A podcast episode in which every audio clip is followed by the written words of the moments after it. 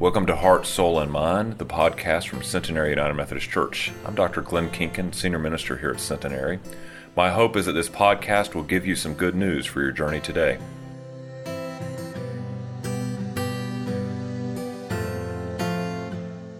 Our scripture lesson this morning comes from the Gospel of Matthew, the 14th chapter, verses 13 through 21. When Jesus heard what had happened, he withdrew by boat privately to a solitary place. Hearing of this, the crowds followed him on foot from the towns. When Jesus landed and saw a large crowd, he had compassion on them and healed their sick. As evening approached, the disciples came to him and said, "This is a remote place, and it's already getting late. Send the crowds away so that they can go to the villages and buy themselves some food." Jesus replied, "They do not need to go away. You give them something to eat." "We have here only 5 loaves of bread and 2 fish," they answered. "Bring them here to me," he said. And he directed the people to sit down on the grass. Taking the 5 loaves and the 2 fish and looking up to heaven, he gave thanks and broke the loaves. Then he gave them to his disciples, and the disciples gave them to the people.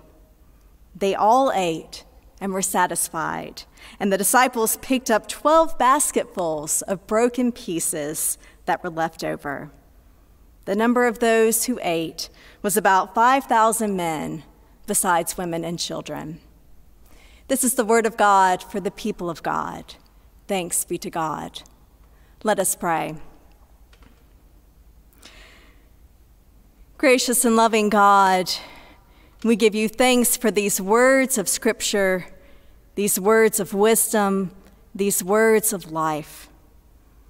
I pray in this time that the words of my mouth and the meditation and thoughts of all of our hearts be acceptable and pleasing in your sight. O Lord, you are our rock and our Redeemer. Amen. For the past several weeks, we have been journeying with Jesus as he preaches and he teaches and he shares the message of the good news of the kingdom of God. And for much of the weeks that we have been journeying with Jesus, Jesus has shared the message of the kingdom of God through a parable. A parable is a simple story that uses everyday images from daily life in order to illustrate a point about the kingdom of God, about who God is, about who we are, and how we are in relationship with God. But today's passage is a little bit different because Jesus is teaching us not through a parable, but through a miracle, the miracle of feeding the 5,000. Perhaps this is a miracle that you are familiar with. I still have fond memories as a child learning about this miracle in Sunday school class and having goldfish as the illustration for the event that had taken place. I also think it's interesting to note that this is the only miracle story that is included in all 4 of the Gospels. And to me, that signifies that this message is very important for us as we understand who God is and our relationship with Jesus Christ. But the thing about the miracles is that there's so much more to them than just that wow factor. It must have been incredible to have seen Jesus take 2 fish and 5 loaves of bread and bless them and multiply them to feed thousands of people. But Jesus is inviting us to look beyond the wow. He's inviting us to look at the message behind that, what it says about him, what it says about our call as disciples. I think Jesus is inviting us to the miracle of compassion. But before we dive too closely into today's passage, I want to take a step back and kind of set the scene and provide context for where we are today. Jesus had just received word about the death of John the Baptist. John the Baptist was his cousin. He was his friend. He was his partner in ministry. And I imagine that Jesus was grieving. Perhaps Jesus was also weary from traveling and the teachings. Perhaps Jesus was feeling overwhelmed and drained. He just wanted to withdraw. He just wanted to get away. He wanted to go to a deserted place by himself. The humanity of Jesus is on display, because maybe we can relate to those times in our lives where we have just had enough. And we just need to get away. We just need to withdraw and to retreat and to just be. And so Jesus gets on the boat with his intention of going someplace remote where he could just be. But the crowd had other ideas. You see, the crowd had been hearing about Jesus' teaching. They had heard about his healings, and they hungered for his message. They hungered for the hope, for the mercy, for the life that he was offering. And so they followed him. Scripture says that they were following them from the different towns, and they followed him from the towns into the remote place where Jesus was hoping to withdraw. How was Jesus going to respond? Jesus could have continued to retreat and to withdraw, to tell the crowds that today just really wasn't the day and they needed to come back when he was feeling more refreshed. Now, I want to say the truth is we all need those moments. We all need those moments where we need to withdraw, where we need to recharge and to be alone with God. And in fact, Scripture has instances throughout where Jesus does take that time to be alone with God and to pray. It is healthy, it is appropriate, and it is necessary to do so. But that's another story for another day. Jesus could have reacted to the crowds out of the fatigue and the hurt that he was experiencing. Now, perhaps that may not have been the most helpful response, but if we're all honest with ourselves, it's perhaps a quite human response. How many times have there been in your life where perhaps you are running on E, and woe to that person or situation who encounters you in that moment, and you're reacting out of your fatigue and your pain? But Jesus chooses another response. Scripture says to us that when he sees the large crowd, he had compassion for them.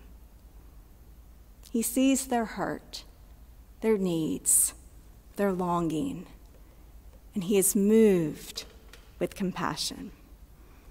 What really could have been viewed as a rather insignificant moment, a rather moment that was quite inconvenient, Jesus chooses to view through the lens of compassion. And the miraculous power of God's love transforms that insignificant, inconvenient moment into a moment of blessing. Now, I just want to pause right there and soak it all in, so to speak, because I think this message is at the heart of the gospel, the heart of the kingdom of God. It reminds me of a story about the great 20th century theologian Karl Barth. Now, Karl Barth was known for writing volumes of theology, and his work was profound, it was deep, it was dense. I remember reading him in seminary, and it would take me forever to read because it was one of those things that you would just read one sentence and you would have to reread it and reread it to try to wrap your mind about what was saying. And Bart was known for being like that. And so the story goes that at the end of a lecture, someone approaches Bart and says, "If you could summarize the message of your theology in just a sentence or two, what would it be?" And so Bart pauses for a moment, and he says, "Jesus loves me, this I know, for the Bible tells me so." Jesus loves us. Jesus sees us. He sees our strengths, he sees our gifts and our graces, and he also sees our anxieties, our needs, our pain, our fear, and our longings. And his response isn't to ignore us. His response isn't to say, "Come back when it's a better day." His response isn't to be bothered by us or to judge us. His response is compassion. It was out of compassion that Christ comes to dwell among us. It was out of compassion that Christ died for us and rose again. It was out of compassion that Christ offers us life abundant and life eternal. The miraculous power of God's love transforms us and transforms the world around us. Jesus had compassion for the crowds. He has compassion for us, and he invites us to live out of this compassion. We go back to today's passage, and again, we see that Jesus sees the crowd and he has compassion for them, and he begins to minister to them. He begins to cure the sick. But it's getting late, and the disciples begin looking around, and they start to worry, because here they are in a deserted place. There's no resources around, there's no fast food restaurants, and yet there's an awful lot of people. And it's dinner time. And all the disciples have been able to find are 5 loaves of bread and 2 fish. It doesn't seem like enough to feed a crowd. The need feels too great. We have nothing here, they say. How can they possibly respond? And yet Jesus says to them, "You give them something to eat." Jesus is inviting them to participate in the miraculous power of God's love. Whereas the disciples see scarcity and meagerness and insignificance of just 5 loaves of bread and 2 fish, they do offer it up to Christ to use. And the miraculous power of God's love transforms this small offering into an abundant blessing. No offering is too ordinary or too insignificant to be used for God's glory, to proclaim God's love. And so Christ invites us to experience his compassion. He invites us to live out of that compassion. And when we offer up to him what we have, no matter how ordinary or how insignificant it may seem to us, the miraculous power of God's love can transform it. It can transform us. It can transform the world around us. I was reflecting on today's passage, and I was thinking about how it may speak to us and to our situation. Just as the passage was taking place in a remote, deserted place, perhaps there are seasons in our life that we feel like we're in a wilderness. Perhaps the circumstances of the pandemic, or perhaps personal circumstances in our lives, may help us to feel weary or apprehensive or frustrated or grieving or anxious or overwhelmed. We may see needs all around us, and they're great, but how do we respond? In our circumstances, we may look at the time, the ability, and the resources that we have, and we may see them as nothing more than 2 fish and 5 loaves of bread. Brothers and sisters in Christ, we may feel like we're in a wilderness, but we are not alone. The God whom we worship, the God whom we served, is Emmanuel, God with us. God knows our needs, God hears our cries, and God responds with compassion. And we have that promise that nothing, absolutely nothing, can separate us from the love of God in Christ Jesus. Christ invites us to live out of this love, to claim this love for ourselves, and to share it with our words and our deeds and our resources, to offer up what we have for God's glory so that God can use it for a blessing. And so I invite you this morning to consider the ways that we can participate in the miracle of compassion. What are the things in your life that on surface level may seem like 2 fish and 5 loaves of bread, but really could be offered to God for a blessing.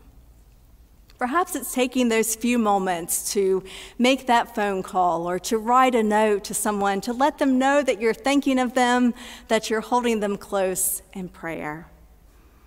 Maybe it's reframing those moments that we have of interacting with another, and it's a moment of inconvenience or a moment of irritation.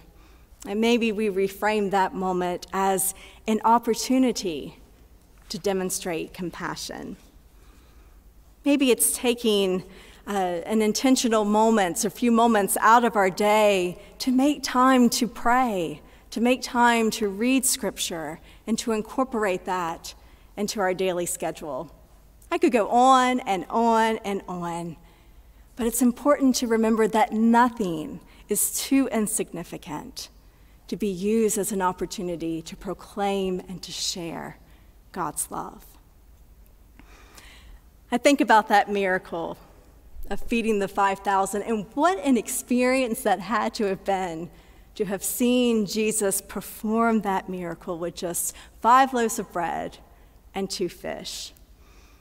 We may not be able to fully appreciate that sort of wow factor that came from that miraculous event, but the miraculous power of God's compassion is still working in our lives and in the world around us. Just as Christ had compassion for the crowd, he has compassion for each and every one of us. He sees us, he cares for us, he loves us. And he invites each and every one of us to live out of that compassion in the world around us. It's a miracle that can transform our lives. It's a miracle that can transform the world. Thanks be to God.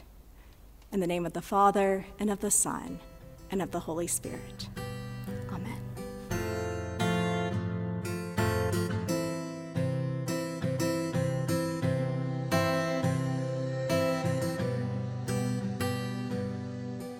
Thank you for listening to Heart, Soul, and Mind, the podcast from Centenary United Methodist Church. We hope that you'll consider joining us for worship on Wednesday evenings at 7 o'clock or Sunday mornings at 8:30, 9, or 11. Have a blessed day.